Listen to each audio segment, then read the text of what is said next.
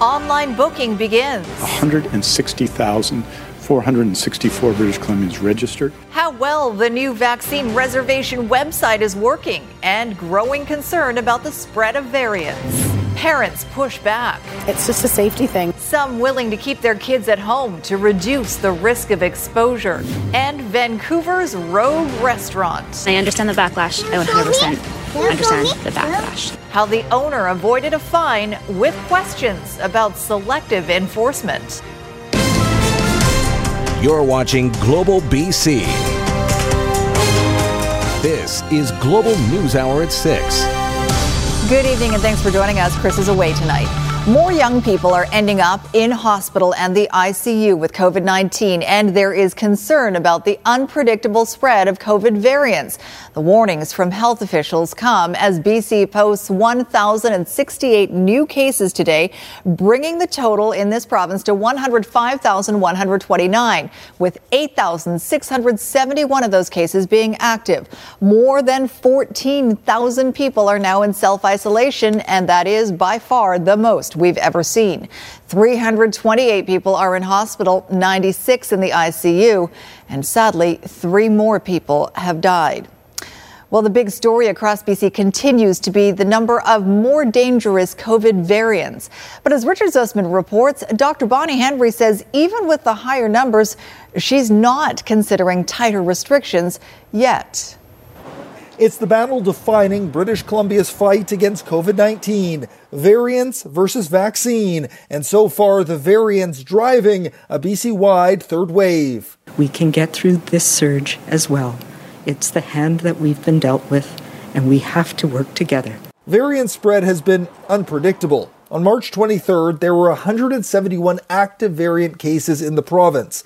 Since then, the cases have gone up and down. Just look at the past two days from 588 to 266 active variants. Unnecessary travel and social gatherings are fueling the fire for the variants of concern transmission as well. But we all have the ability to slow that down. The two most common, more transmissible strains are the B117 from the UK and the P1 from Brazil. There are 160 active B117 variants in BC, down 213, and 106 active P1, down 109. The virus is adapting and is taking advantage wherever it can. The question is what are health officials here doing to adapt to the virus? BC is a month behind Ontario, according to Dr. Henry, where they are worried about hospitals being overwhelmed, schools are being closed, and they are considering restricting travel and closing businesses. We're learning that, yes, some things transmit more easily, but the same measures that we take make a difference in preventing that transmission. And we have the measures in place that we know will work. Another part of this is hospitalizations. The variants are not overwhelming the system. There have been a total of 200 variant cases in hospital, and 63 of the current 328 cases are linked. But capacity is being closely watched. The preparations that have been made and uh, and the actions that we can continue to take should the situation uh, be become uh, more difficult uh, are are ready to go. And with the province confident in its measures, the message from the top is clear. It's in the hands of those British Columbians breaking the rules to make sure the situation doesn't get any more difficult. Richard Zussman, Global News, Victoria. All right, let's bring in our Keith Baldry for more on the surge in active cases and the growing mm-hmm. number of younger people in hospital, Keith. Yeah, indeed, Sophie. As we get the case numbers piling up every day, thousand, uh, almost a thousand a day average now. Our active cases are exploding as well, more than 8,600. These are concerning because these are the people that can continue to transmit the virus, even though they're supposed to be self-isolated. Not everybody's doing that, which is one reason why the virus continues to spread. Take a look at the phenomenal rise in active case numbers in just one week. Fraser Health continues to have the most active case numbers with more than 4,100, an increase of 600 in one week. But Vancouver Coastal is where the surge is happening, folks A lot of those tied to Whistler, up almost 700 cases in a week. The interior, a bit of a spike as well. A concerning increase in Vancouver Island, where there was not much uh, COVID for the longest time. And the north seems to be leveling out and bending the curve. But that's the only success story right now is in Northern Health. The other health authorities not seeing success in containing active cases. As we see active cases grow, we're seeing hospitalizations grow. We're seeing ICUs grow. 17 more people in ICU in the last five days, one of the biggest increases we've seen in some time. And Dr. Henry today saying it's not just the numbers are growing in hospital ICUs, it's the people in hospitals and ICUs are changing, and those are younger people cases have surged and people are having a much higher number of contacts. And that has meant increased numbers of people in hospital. And we know that much of this transmission is happening in younger people. So uh, that means numbers of younger people in hospital has increased and numbers of younger people needing ICU care has increased. And that is concerning. So no uh, in-person briefing tomorrow from Dr. Bonnie Henry and Health Minister Adrian Dix. We will get one on Thursday at 1 p.m. and I'm told there's going to be a closer examination of the granular detail associated with hospitalizations and ICUs and exactly how many young people are in those units right now. All right. Thanks for that, Keith. Right. Meanwhile, in Ontario, the city of Toronto is shutting down its schools as COVID 19 cases in that province soar. Toronto schools will be closed moved to online learning until at least April 18th. Ontario is in a month long province wide shutdown to combat rising COVID 19 cases and hospitalizations. The province reporting another 3,065 cases today, 955 of those cases in Toronto alone. Ontario Premier Doug Ford is hinting at more restrictions. This is moving day by day, day by hour by hour. I, th- I think we made a massive move uh, last week by basically uh, shutting down the entire province. That was that was huge, shutting down thousands and thousands of business that I hate doing. But we're going to have further restrictions uh, moving forward very, very quickly. And again, we, we have to focus on where we see the problem. Well, with the ongoing surge in COVID 19 case numbers and increasing concern about those variants, some parents are making the choice not to send their kids back to school. As Kylie Stanton reports, those decisions are being made as more schools are added to the list of COVID exposures. When you're eight years old, you learn safety first. But in the throes of a pandemic, that applies to more than just riding a scooter. COVID started to get really bad, so I wanted to be safe and I wanted to stay home. Leandro Alberto was just one of many students across the province pulled from the classroom as cases surge. Parents deciding it's not worth the risk. It's just a safety thing, and if he goes back and he needs a little bit of extra help, then that's what we're willing to do. In Greater Victoria alone, Island Health has issued exposure notices at five schools. At Cedar Hill Middle School, after contact tracing was completed, only 14 students were directed to self isolate, but 180 of the 470 students stayed home on Tuesday. I think all of BC is feeling very nervous, and having your kids in classrooms full of other people, that would make you nervous. There are now calls for more information to be provided beyond the exposure notice to help parents better assess the risk the way that government has kind of suppressed information has actually ultimately resulted in more anxiety and, and more worry and fear. Another way to tackle the issue would be to shut things down altogether. In Surrey, the District Parents Advisory Committee says the circuit breaker public health orders BC is currently under needs to be applied to schools as well. Cases have never been this high. So everything needs to just stop for a bit schools need to be closed. Everything needs to go online. The provincial health officer says closures do more harm than good. Cases go up when children are not in school, and that the downside impacts on families is uh, is immense. So we need to find that way of safely keeping children in school so that we can protect our communities. But Leandro won't be returning anytime soon. At least not until his mother, who has asthma and diabetes, is vaccinated. She believes in another lesson it's better to be safe than sorry. I mean, there's lots of people that probably would think that I'm, you know, paranoid, but I am. We have a long way to go still. Kylie Stanton, Global News.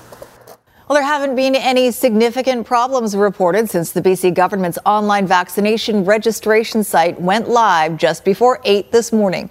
According to the latest numbers, 160,464 people have signed up on the site. Nearly 24,000 of those now have an appointment booked for their first vaccination. Right now, appointments are being booked for people aged 71 or older, Indigenous people 18 or older, and those who are clinically extremely vulnerable. Most users say the process was easy to navigate and only took a minute or two.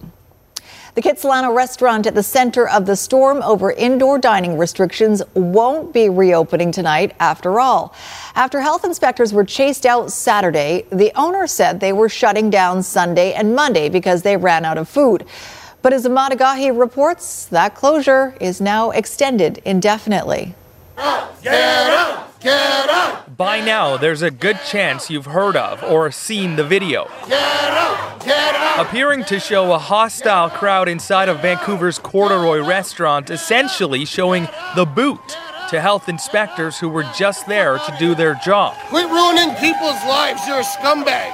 The harassment appearing to continue down the street isn't any easier to watch. You like being a modern day Nazi? At the time, the crowd was quite hostile um, quite agitated and it was confrontational. Decision was made at the time uh, to remove ourselves from the scene. The owner decided to keep the doors open Saturday night and serve food, which is a direct contravention of a provincial ban on indoor dining designed to slow the surging third wave of COVID 19. But some of the people inside the restaurant appear to have a different intention than to just simply enjoy a meal. People weren't just sitting, eating, minding their own business. It, it, it seemed very much a, a protest. If they were asked to leave a private property and they refused, is that not trespassing? And instead of handing out fines, the VPD says they chose not to further incite the crowd. It uh, doesn't surprise me that there were the uh, anti mask COVIDiots there. Get out! Get out! If those behind these scenes thought they could rally other restaurants to do the same, they failed. At the end of the day, the law is the law, and we as an association and as an industry have no tolerance for people who are flagrantly violating the public health orders. And despite the backlash, the restaurant owner took to Instagram to defend her decision. I just want to let you guys know we're not just going away. I mean, we're here to make a difference. Before announcing they would finally adhere to the law and keep their doors closed for now.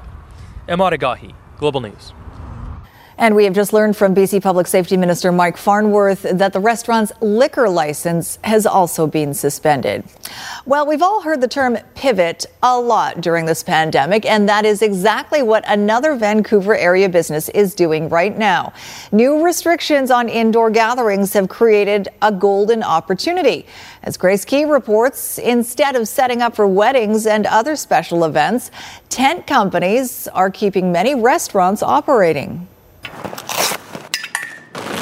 Demand for tents is at a premium, especially right after the province announced there would be no indoor worship services or indoor dining. I feel like every restaurant in the lower mainland has contacted us for tents to, for their patios. A lot that we've been able to accommodate, thankfully, but there's been an aluminum shortage in the past year or so throughout North America. At Congregation Beth Israel in Vancouver, the health orders leading up to Passover meant a dizzying few weeks with the rental. I think it was the next day the order came in to say that we could have in person services. So then we cancelled. I think a day or two later, that order was rescinded. So we, we got the tent again. Voted Best Restaurant and Best Pastry Chef of the Year, Boulevard Kitchen and Oyster Bar in downtown Vancouver is moving their dining experience, like everyone else, outside. They managed to get a tent right away. We can't dial back our kitchen staff and still deliver the same experience, especially with the food quality. So, uh, opening up another 36 seats, which is about what we have in this space, allows us to operate and uh, really keep the lights on. Just like the plexiglass, restaurants are having to shell out more money while capacity is down. Just heating the patio alone on a daily basis costs about $500. If you're looking at $40 per tank versus 12 heaters, eight hours a day, uh, it, it, adds up pretty quickly. And then you have the tent rental as well, looking at about 6500 Clientele has certainly shifted for Cascade Tent Rentals from weddings and events to social distancing at hospitals, schools, ports, and for the first time, jails. It was definitely interesting uh, going through security and doing all of that. Definitely a lot of uh, heckling from windows. What were the heckles? Oh, things you don't want to know. This tent is moving from a synagogue to, who knows, its next location. Grace Key, Global News. Small businesses feeling burned by the SVT. How the speculation and vacancy tax is costing this restaurant and many others thousands of dollars for something you can't even see. That's next on the News Hour. Three million doses a day. The accelerating vaccine program in the United States with fears of a looming su- surge. That's coming up on the News Hour. And a long legged moose on thin ice. How rescuers saved him from a slippery death. That's later. Right now, though, some BC businesses say a new provincial tax is adding insult to injury and jeopardizing their recovery from the pandemic. As Ted Chernecki reports, they say the government is now taxing the air above their businesses.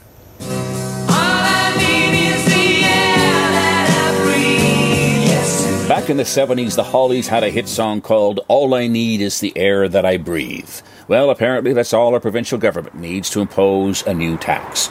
Merchants up and down West 4th Avenue in Vancouver's Kitsilano are just learning they're being hit with the province's vacancy and speculation tax for the air above their properties. It doesn't seem logical to me to be to be taxed for air above your building. Where's the logic in that? Vacant land above a restaurant like Las Margaritas is vacant land and it's not being used. It's taxable. The owner of Las Margaritas, who doesn't own the land but as a tenant is responsible for all taxes, has just had $6,000 added to his tax bill this year. Others are much higher. Now's not the time to impose another tax. You know, we just had another tax start on April about soft drinks. And now we have this tax. And then it's just, yeah, it's just endless. It's been difficult for sure. We've lost uh, 17 businesses on West 4th, and and I would hate to see any more go. The air tax rate above a commercial property is about four times higher than residential air tax. So, four years ago, hundreds of commercial businesses succeeded in getting some tax relief by having the air above them taxed at a residential rate. The lawyer who won that case says all that relief is now gone. This government is making so much money in, in, in, in, in property transfer tax. Surely they don't need to extort this out of our local independent businesses. The province introduced this tax in 2018, gave it a one year adjustment period, then postponed its implementation last year with COVID, but not this year. And there's precious little a tenant can do to develop the air above his restaurant when he doesn't own the land. Do I go and get a trailer and put it up on the roof? Critics say if anyone should be paying this tax, it's the landowner. Ted Chernecki, Global News. Fraser Valley real estate continues to set a blistering pace, setting two new all time records in March. The Fraser Valley Real Estate Board says residential and commercial sales were up 131% from March of 2020. Listings were up 91%, both sales and listings reaching the highest level since the Fraser Valley Board was established in 1921. The benchmark price for a single family home increased by 6.4% compared to February to more than $1.2 million. It took an average of just 15 days to sell a single family detached home. I've been doing this for over 30 years now, and it's insane. I can tell you, it's insane. Uh, uh, it's difficult on both sides of things. You know, whether you're working for the seller, or you're working with the buyer. Of course, with buyers, you're you're almost in a multiple offer situation. Um, almost eight out of nine times, you know, and with uh, sellers, sellers aren't happy unless they're getting multiple offers. You got to come prepared, and you know, unfortunately, uh, more or less, uh, non-subject offers are taking the taking it. You know, as, as uncomfortable that can be for a lot of buyers. Up ahead, COVID researchers get touchy. What they found out about the virus and your chances of getting it from surfaces. And later, pandemic scammers promising protection from COVID 19. How to spot the fraud. Crews are on scene to a crash here in Vancouver. It's affecting traffic on Joyce at Euclid. You're down to a single lane north and south, and uh, traffic on Euclid is actually blocked in both directions. Time to renew your home insurance? Switch to BCAA for local knowledge, customized coverage, and valuable ways to save. Visit bcaa.com. I'm Trish Jewison in Global One, high above a crash in Vancouver. There's a renewed call tonight for a stepped up vaccination program for essential frontline workers. The virus has hit communities like Whistler especially hard, impacting police and fire. As Catherine Urquhart reports, that has a concerned mayor calling for immediate help from the province. When a provincial health order closed down Whistler Blackcomb Ski Resort last week, it was a devastating blow. Now, there is more troubling news for this municipality of 13,000. There's a spike in COVID cases involving first responders, notably firefighters. We're really concerned about all of our essential service workers, including fire, uh, police, and ambulance. The municipality, which has been a COVID hotspot, won't reveal exactly how many of the community's firefighters are battling COVID. But sources have told Global News that up to a dozen people may be infected, with one person in ICU. Other fire departments are also dealing with COVID, but not to the same degree. North Vancouver District says it has had only a handful of cases. Over the past year, we've had uh, four confirmed uh, COVID cases amongst our personnel. Um, those were not uh, transmission at work. Uh, those were cases identified typically outside the work environment. North Van District Fire is advocating for an immunization program. Whistler, which is a much more isolated community, says it needs more and is calling for a community vaccination program. We support and, and, and, and hope for and expect a community vaccination program for, for Whistler. For now, though, it appears that's not happening. Our first responders, in particular, who are doing an amazing job in a very difficult circumstance, they are uh, having very low rates of transmission. So, this is the good news, and we are continuing to support them and to make sure they have what they need to protect themselves. Um, and as soon as we have vaccine available, uh, we will be restarting that program. Restarting the essential worker program can't happen soon enough for many people especially those in Whistler who fear more firefighters could become infected with COVID. Catherine Urquhart, Global News.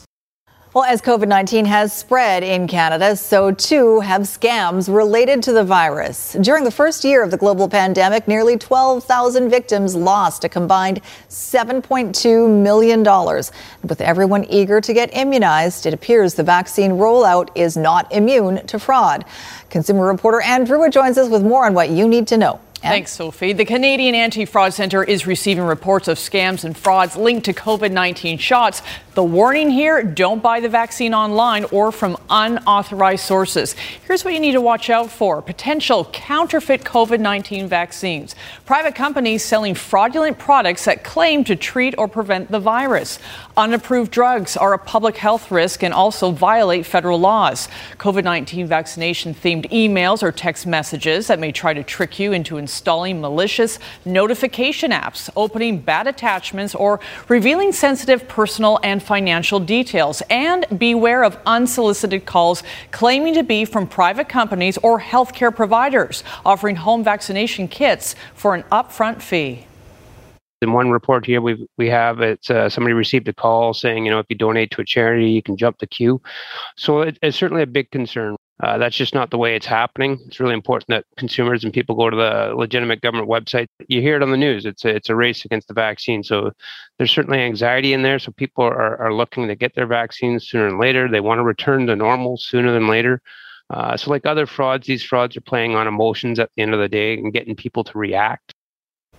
Now, so far, Moderna, Pfizer, AstraZeneca, and Johnson & Johnson are the only vaccines authorized in Canada, and the only way to safely access the COVID-19 shot is through clinics organized or endorsed by your local public health authority. In BC, the provincial website Get Vaccinated is now up, where you can register when you are eligible based on your age and book an appointment to get the vaccine. When registering online, your date of birth, postal code, and personal health number will be protected protected by public health. And a reminder when it comes to registering online for the vaccine, the government will never ask you for your social insurance number, driver's license number, or banking or credit card details. And if you have a consumer issue for me, you can email me at consumermatters at globalnews.ca. All right, thanks for that, Anne. If you have been regularly disinfecting every surface in your house as a way to help control the spread of the virus, there is new guidance from the U.S. you should know about. The U.S. Centers for Disease Control says the risk of becoming infected through a contaminated surface is low and that regular cleaning with just soap or detergent is enough. But the CDC says high touch surfaces should be cleaned at least once a day, and surfaces should be cleaned and disinfected if they have been touched by someone who is positive for COVID 19. In most situations, regular cleaning of surfaces with soap and detergent, not necessarily disinfecting those surfaces, is enough to reduce the risk of COVID 19 spread. The CDC says the best way to prevent infection is to still regularly wash your hands using hot water and soap. Just ahead, the United States ramps up its vaccination program. We are sober about the fact that we are still very much in the tunnel. The furious pace administering doses as infections and hospitalizations spike. Also, the Logan Boulet effect still making a difference three years after the devastating Broncos bus crash. Believe BC, featured on Global News Hour at 6, celebrates the innovative minds working together to reignite business throughout our province. Believe BC, brought to you in part by the BCTF, our kids and their teachers, worth investing. As the Tuesday evening commute winds down over here at the Alex Fraser Bridge, traffic is steady in both directions. Do keep in mind, though, there is overnight maintenance between 10 p.m. and 5 a.m. with intermittent lane closures. Kirmac Collision and Auto Glass provides no-cost windshield chip repairs with your insurance coverage, and Kirmac donates 100% of their income from chip repairs through Kirmac Cares for Kids. I'm Trish Jewison in Global One at the Alex Fraser Bridge. A Vancouver police constable is facing two charges of assault with a weapon and one each of attempting to obstruct justice and dangerous driving. The charges against Constable Jonathan Kempton stem from the arrest of a shoplifting suspect in May of 2019. There are a few other details. His first appearance is May 4th in Vancouver Provincial Court. An alleged arsonist is facing more charges in connection to a string of suspicious fires at Masonic lodges. Benjamin Coleman is now charged in connection to fires at two Masonic halls in North Vancouver. The new charges include arson and break and enter to commit arson. Coleman was previously charged with three other offenses in connection to the fire at a Masonic hall in Vancouver on the same day. The family of one Humboldt Bronco who lost his life is reflecting on his legacy three years later. 21 year old Logan Boulet was one of the 16 people who lost their lives. Another 13 were injured. Logan quickly became an inspiration after donating six organs, prompting hundreds of thousands of Canadians to sign their organ donor cards. Today, the Boulets are thankful for the good that has come from this tragedy and are proud of the impact Logan continues to have to this day. I'm always amazed when I wake up in the morning and I check Twitter or look in the Lethbridge Herald or whatever, and something pops up about the Logan Boulet effect. And it can be year round or we get a message from someone, a card in the mail. It just amazes me the impact that the Logan Boulet effect has, that it changes people's lives. A virtual tribute took place to mark the somber anniversary. It was also announced today that plans are underway to build a new Humboldt Broncos Tribute Center to honor the crash victims. Well, while the vaccine effort in Canada continues to move at a sluggish pace south of the border, Nearly 20% of the U.S. population has been fully vaccinated. The White House aiming to have all states offer vaccinations to anyone over the age of 16 in just a matter of days. But as Global's Reggie Cecchini reports, the race to vaccinate is also up against a soaring number of cases in half the country. The pace is incredible. Roughly 3 million doses are being administered in the U.S. on a daily basis. And by April 19th, those numbers will likely grow every adult over the age of 18, 18 or older will be eligible to be vaccinated. No more confusing rules. That's two weeks earlier than expected, a remarkable comeback for a country that was hit the hardest. At least a dozen states already have open eligibility, and that includes teenagers. I was excited, just happy that it's finally opened up and everyone can get in and do it now. Often, residency doesn't matter, just a willingness to roll up a sleeve. A far different story than Canada, where age still stands in the way of protection. But this health crisis has always been a game of numbers, and there are some terrifying ones re-emerging around the U.S. Anywhere from, you know, 20s, 30s through their 60s on average. Michigan's case numbers have exploded. The younger population now filling beds in hospitals around the state. We are running probably 95, 96% right now. Schools and sports programs are helping to drive the surge, dimming that light many have been racing towards. We are sober about the fact that we are still very much in the tunnel. Variant spread is becoming more problematic. 16,000 cases have been confirmed across at least a dozen states. I won't be surprised to see uh, surges across the United States uh, until we really have the vast majority of the population vaccinated. Disease experts caution that scenes like this, shoulder to shoulder crowds at sporting events, this is an awesome feeling, could spell disaster, especially with a new double mutation first found in India, identified in California. This is what helps the virus infect cells more easily. And so that's why we're concerned. Doctors say in the end, vaccines will win the race, but its success will need a team effort. Reggie Cecchini, Global News, Washington.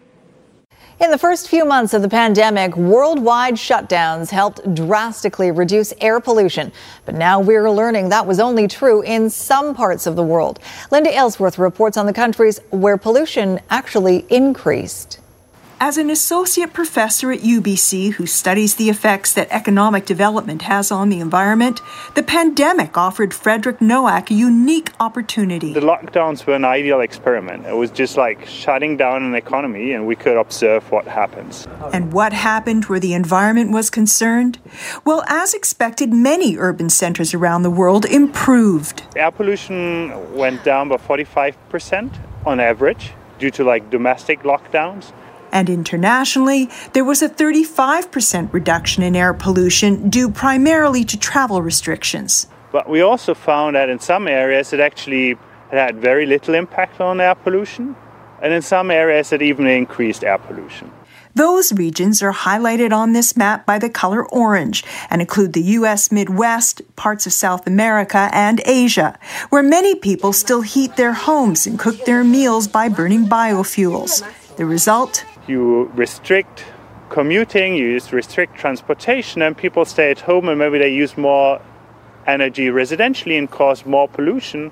Dr. Noack believes his findings will help inform policy changes that'll keep the air cleaner and the global economy healthier even after the pandemic. The lockdown helped us to realize that some of these activities are way more polluting than others. Linda Aylesworth, Global News. Still ahead, adding to the challenge of surviving COVID. After the last year, um, the whole world needs something to start dreaming and believing in it again. Why this attempt on Mount Everest is the least of her obstacles. And in sports, as Masters Week begins, talk turns to the biggest name not participating. A visit with Tiger Woods just ahead. All right, time to check our weather forecast with meteorologist Kristi Gordon. We've had a, a good stretch, mm-hmm. uh, Kristi, but a little mm-hmm. blip is on the way. A little blip. I like the way you put that, Sophie. You're exactly right because it's really only going to be one day and then we're back to sunshine. But we've got another system on deck, which I'll show you in our five day forecast as well. So it's not just the one blip. I would say we have two blips this week. Here's a quick look at some of your photos and we'll break things down for you. This was the sunrise looking out from the Malahat towards, of course, Mount Baker. Bob Burgess sending us that stunning shot with a little bit of fog, as you can see, some patchy fog out there. And then this was the day from Port Old Cove. Thank you to Adeline for that one. Stunning with the blue sky. We did certainly see some high level cloud, but overall it was a terrific day. Tonight, though, that system will drive in from the north. We are expecting the rain to develop before morning, so your commute to work could be a little bit slow. Give yourself extra time. Now, in the afternoon, it eases off to just partly cloudy skies. Sorry, a chance of showers here and there. It's not going to be consistent rain, but nonetheless, an unsettled and cool day ahead before it all clears out in time for our Thursday. We are going to see just a few flurries in through the southern sections in the morning. There's your rain forecast. So areas like the Tri Cities, those areas could see up to 25 millimeters of rain. So definitely a wet day. But the further south and west you go, that's where you'll see far less, maybe 5 to 10 millimeters there. Far north, 2 to 4 centimeters of snow expected for you, even into the north coast region where you could see snowfall overnight. Periods of rain also in Revelstoke, but drier in through the interior uh, regions. And then for our region, certainly a wet day, as Sophie said, the blip. But we're back into sunshine on Thursday. Another blip expected on Friday. And you'll note these temperatures are well below seasonal for this time of year. So staying uh, cooler, but we are hoping for a warm up as we head into next week and certainly the week after that as well. This was the sunrise today from the Vancouver area. Kelly Bruguet sending us that stunning shot of that golden light coming through either the cherry or plum blossoms there. Thank you to Kelly for that great shot. Yeah, well done, Kelly. All right, thanks, Kristi. Residents of a northern BC community came together to rescue a moose that was in trouble on a frozen lake. Come on, moose. Come on, girl. Shore's just right there. These are the final few moments of a story that actually began several days ago when people in the town of Binche, about 200 kilometers northwest of Prince George, noticed the moose couldn't get off the ice. They believe it was chased there by predators. After one unsuccessful attempt to chase it off, they finally managed to distract the hungry animal by feeding it apples, and that gave them time to get ropes around it. I, I lassoed it, and I used two ropes, and I put it around it where it was laying down, its butt end, so it wouldn't choke it. Then we drug it off with the four wheeler. There was a pack of wolves, I mean, a couple wolves but I couldn't get at it because the ice was open. Really icy for her, huh? Better give her a break, huh? Well, they carefully dragged her to shore where she simply strolled off into the bush. But I like how the moose actually stood for the photo. Did you notice that? Do you ever think that animals who do things like they're just they could have he could have she could have walked away, but she knew it would give the humans a lot of entertainment. So she just was sort of playing with them. You think she could have walked out any time? I don't know. you guys look like you had nothing to do. I just thought it'd be nice to hang out with a different species. She got for a fed while. as well. Yes, she. Got, I know. When you think about it, that was not a bad. And the move. wolves couldn't go get her on the ice. That's so right. It was all bet. It was That had to be pretty thick ice that she didn't go through that. All right, a uh, bit of an update on Tiger Woods. Uh, yes, well, Tiger Woods is obviously bummed out he's not at the Masters. He's also bummed out he was in a car accident. The uh, Masters held press conferences today, and Rory McIlroy said that he recently went down and visited Tiger Woods. It was good to see him. He was good to, you know, good to see him in, in, in decent spirit. Tiger is at home recovering from that accident, and a lot of players have reached out to him. And coming up later, Mount Everest beckons in a year of great challenges. Climbers hoping to endure much more than COVID. What's that? I said, I have all these pages, right? Do you want me to hold them for no, you? No, no, no. I'm saying it's difficult because, you know, what you would do before the pandemic is go, ah, ah, ah, and lick your finger. Now, I'm not going to do that. Well, just no one touch your papers afterwards. Well, no, but still, still, I just got to, like, get them apart. Okay. Read from the prompter. I will.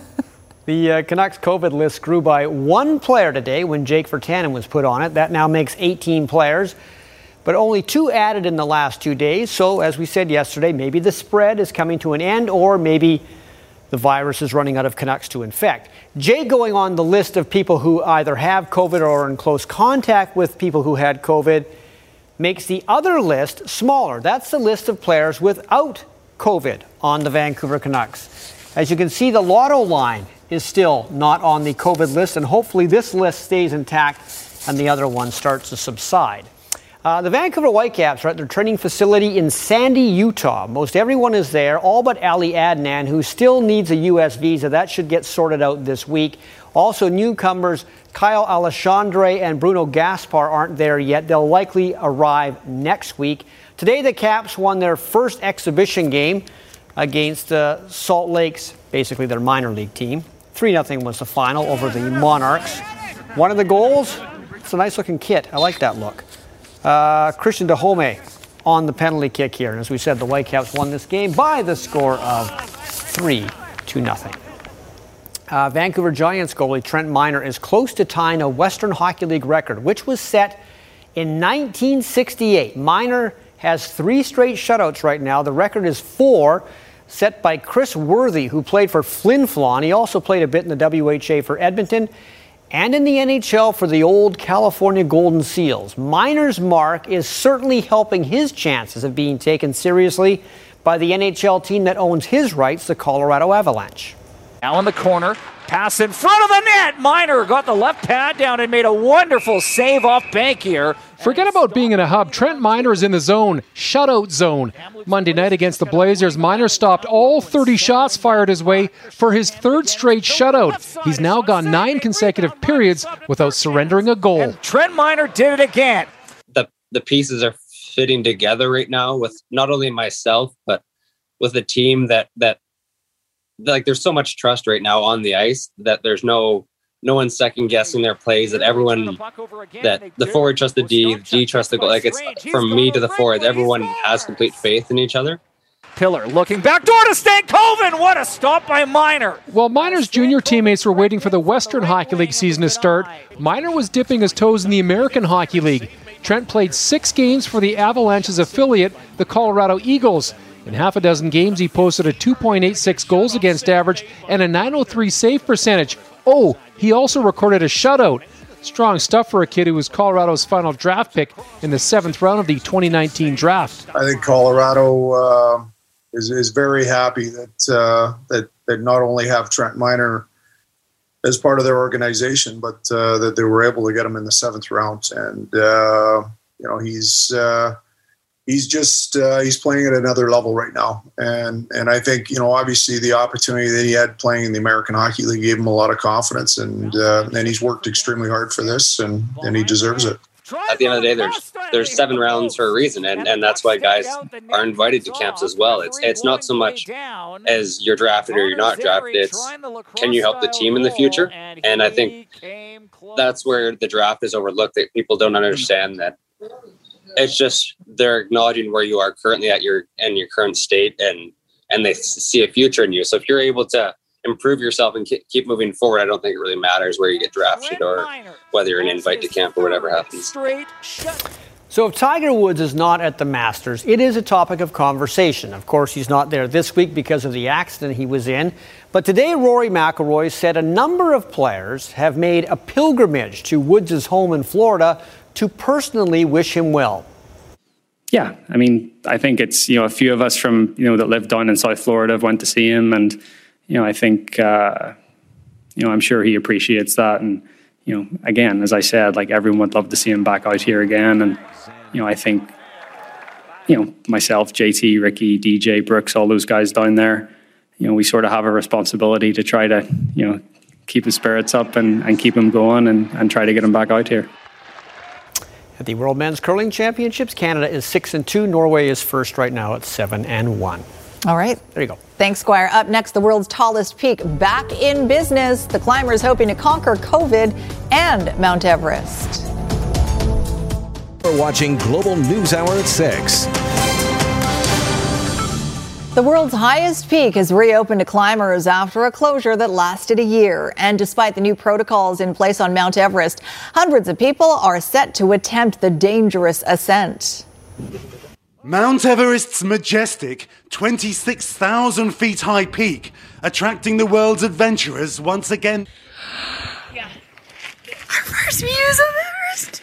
Jess Weddle, a painter and cancer survivor, has traveled from Oklahoma City to the Himalayas. Everyone is so full of gratitude to be able to be here right now.